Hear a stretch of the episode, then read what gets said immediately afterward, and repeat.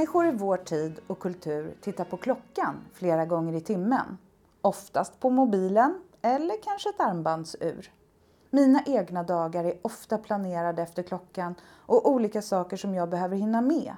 När ska barnen vara i skolan? Hinner jag hämta paketet innan butiken stänger?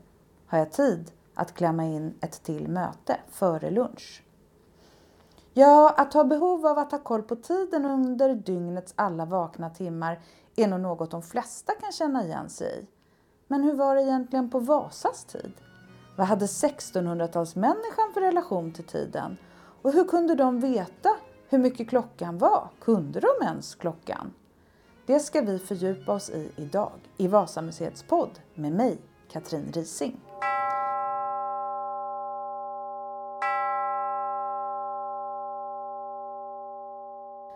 Och den som ska svara på alla mina frågor om det här med tid, det är du, Inger Eljestedt, pedagog här på Vasamuseet. Hej! Hejsan! Inger, berätta, varför har du så bra koll på det här? Hur kommer det sig att du har fördjupat dig i tiden på 1600-talet? Det har eh, lite med att göra det du just nämnde, att det går inte en dag utan att man tittar på klockan, ibland jättemånga gånger. Så det är ju ständigt med oss. Sen är det också språkligt att jag börjar fundera på varför säger man klocka ibland och ur ibland? Och så menar man samma sak och det där, är det samma sak eller? Vi säger ju ofta vad är klockan, då menar man ju vilken timme, var är vi på dagen? Men eh, om man smakar på ordet klocka så låter det ju lite som klock, klock, klock, klock, som just en kyrkklocka ringer. Så, så klocka är egentligen själva den här eh, klangskålen som, som, som i en kyrkklocka. Den i sig mäter inte tiden. Utan för att veta när man ska slå i klockan så behöver man ett ur som då talar om vilken timme det är. Vi har engelskans hour, ur. Så sett är det två olika saker men eh, ja, nu för tiden är det väl okej okay att blanda ihop dem. Ja, det är det säkert. Mm. Och jag måste erkänna att jag faktiskt inte tänkt på det på, den, på det sättet. Men det är ju helt logiskt när du berättar om det. Men nu måste du berätta om de här sakerna som står framför dig. Det är tre olika sätt att mäta tid. Alla tre är funna ombord på Vasa. Och det som är det, vad ska vi säga, enklaste eller kanske mest ehm, ja, äldsta i alla fall, det är det vi kallar timglas. Ett glas med väldigt smal midja kan man säga, där sanden rinner igenom. Och så vänder man på det när sanden har runnit igenom och så får det rinna igenom igen. Och sen beroende på storlek och grovkornighet eh, på sand så tar det några minuter eller en kvart eller en halvtimme vilket man har bestämt att man behöver mäta.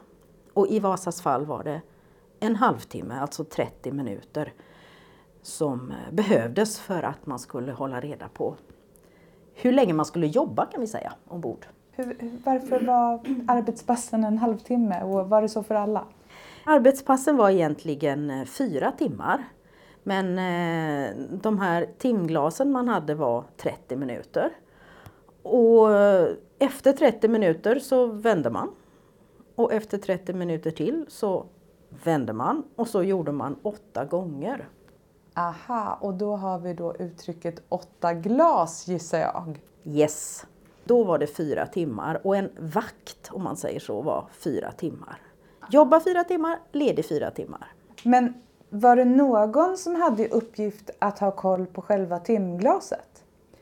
Det bör det ju ha varit. För att eh, det var ju viktigt att det blev jämnt för alla. Sen var det väl inte så viktigt exakt vilka fyra timmar, alltså när man börjar, men att det var fyra timmar. Det är ju egentligen, eh, eh, behöver ju inte vara samma sak. Ha, men vi går vidare, vad har du mer här för spännande saker? Också en urgammal uppfinning som eh, vi kallar solur.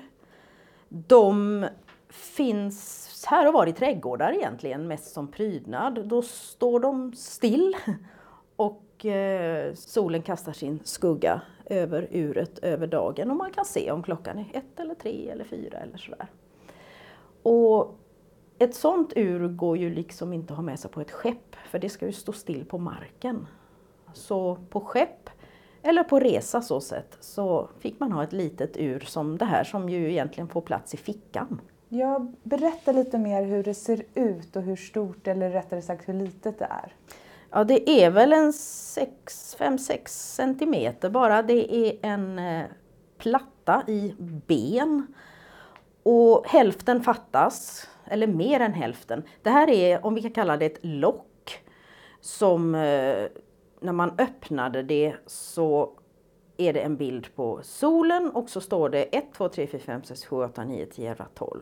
Så man ska kunna avläsa timmen. Men det som inte finns kvar på det här uret det är botten som är en lika stor skiva som man fäster ett litet snöre i så att det går ett snöre från locket ner till botten om man säger så. Då bildas det som en triangel. Mm. Och det är det snöret som blir visaren skulle vi kunna säga, men skuggkastaren. Och eftersom man då står på ett skepp som rör sig så måste man även i, vilket ofta var inbyggt i botten, ha en kompass. Så man vet liksom vad är norr och... Ja, för beroende på var personen stod så kommer klockan då, eller uret, att visa olika timmar. Ja, så att eh, det, det, det fick man ju ha koll på, väderstrecken. Men i det här då som har hittats på Vasa, fanns det en kompass till det också?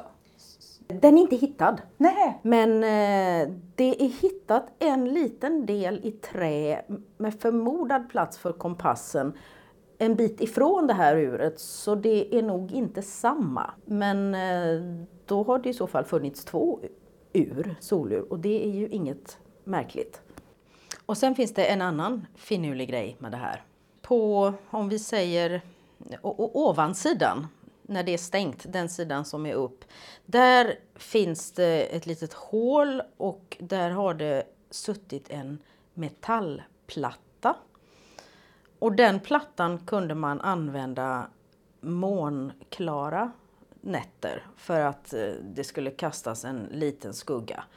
Eh, och alltså då fastställa tiden med månen och sen kalibrera om det så att det blev till soltimmar. Så uret gick rätt sen när solen gick upp. Så soluret är också alltså ett månur? Ja. Oh, och det finns, det står nacht or på en sån här platta. Det har hittats en sån platta på Vasa. Eh, men den är lite för stor för det här. Så ännu ett bevis på ett solur till. Fascinerande att ha ett solur som fickur måste jag säga. Ja, och ehm, det som är fascinerande också, man kanske tänker sådär Idag om man skulle bygga ett solur så tittar man väl på sin mobil och sen så sätter man upp soluret i trädgården sådär. Men på Vasas tid fick man göra tvärtom. För solen kan man ju alltid lita på. Ja, det kan vara moln men den är ju där den är.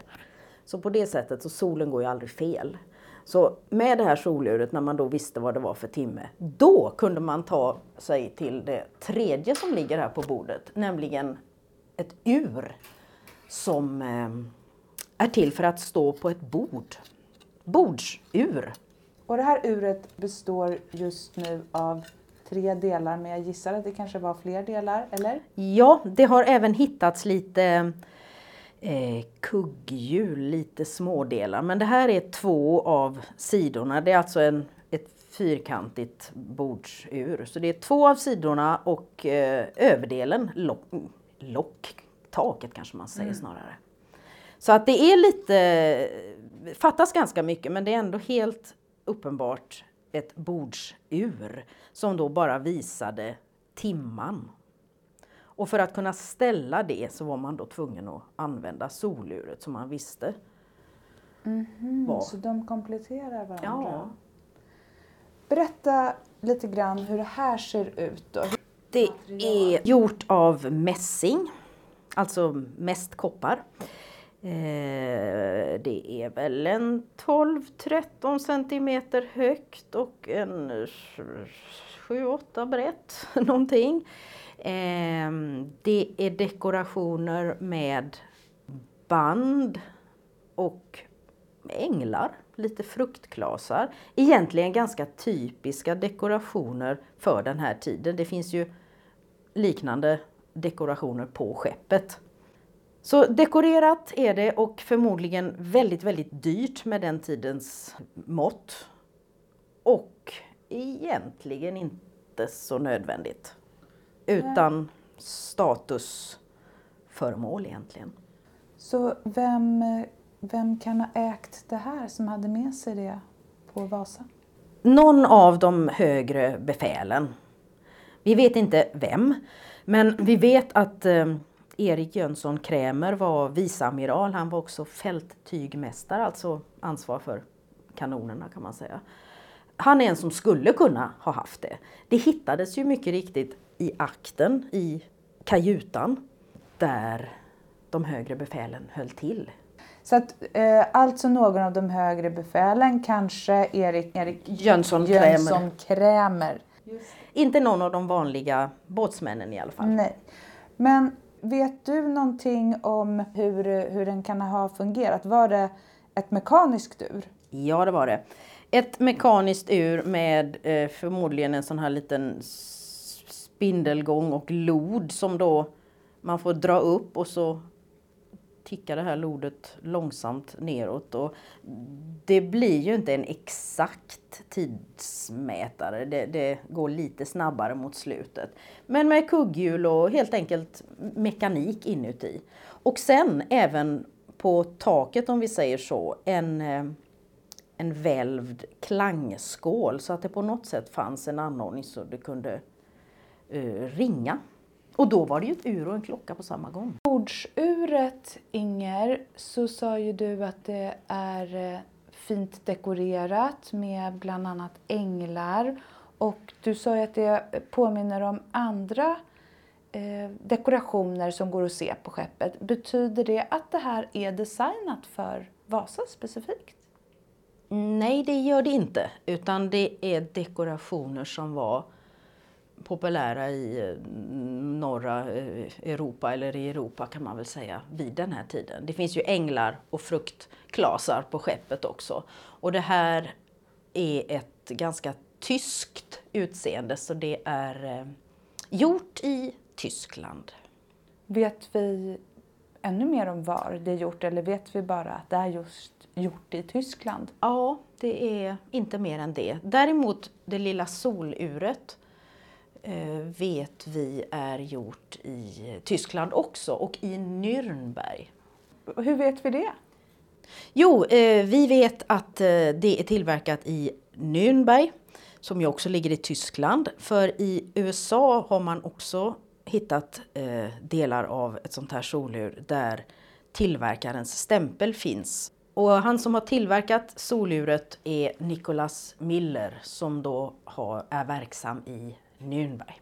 Och hur vet vi att det är just Nicholas Miller som har tillverkat det här soluret? Det har precis samma karaktär och det ser verkligen ut att vara samma person. Och att vi har saker från Tyskland här, det är ju väldigt vanligt. Så att... Då undrar jag ju genast hur det kommer sig att ett solur från eh, Nicholas Miller och Tyskland har hamnat i USA. Vet vi det? Eh, nej, alltså de, jag har inte koll på det, men det är precis vid den här tiden, det är samma decennium faktiskt, som eh, Mayflower åker över från England till Amerika. Som vi här i Europa börjar ja, kolonisera Amerika helt enkelt. Så att det har säkert följt med några nybyggare. Spännande.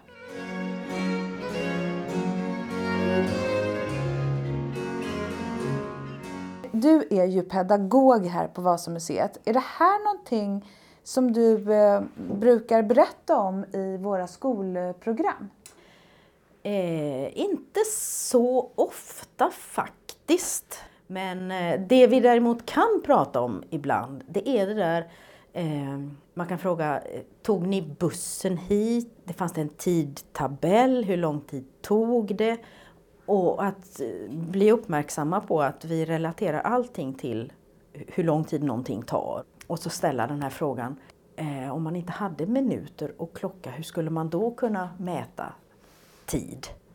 Och så får de fantisera lite på andra sätt att få grepp om tiden. Du berättade ju förut om det här med åtta glas och det var ju för att det var en halvtimme i just det här fallet. Och jag tänker, behövde man veta, förutom då det här tidsspannet, behövde man annars veta vad klockan, alltså hur mycket tiden visade när, när de var ombord? Inte så att man själv som besättning behövde hålla koll på det. För det här med vakterna höll ju andra koll på åt en, om man mm. säger så.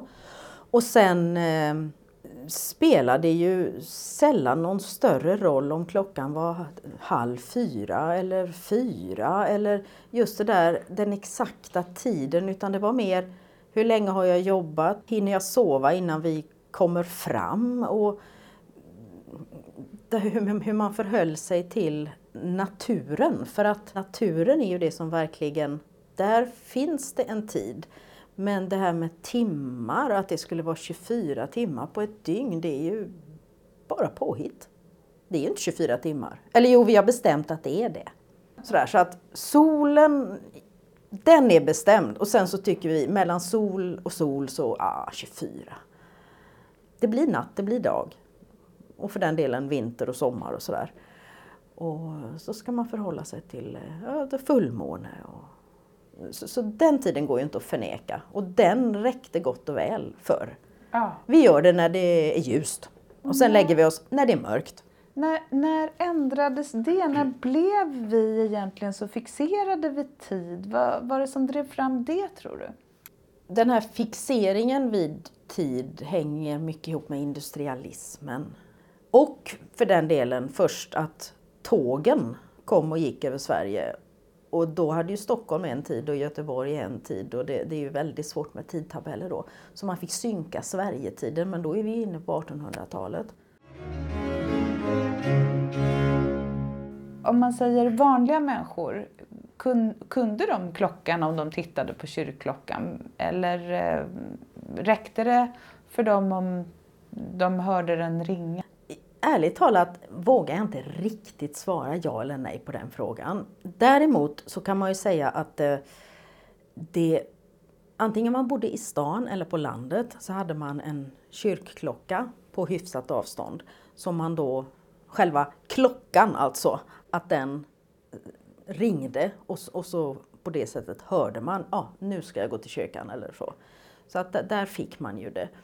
Och annars hade man ju mer behov av att veta eh, när blir det mörkt och eh, på vissa tider på året då är, hinner vi inte göra det innan det blir mörkt där. Då får vi göra det i april för då är det ljust. Eller att man förhöll sig verkligen till de hållpunkterna som man såg. Men hur höll de reda på tiden? Var det då med kyrkklockan? Eller solen? Eller både och?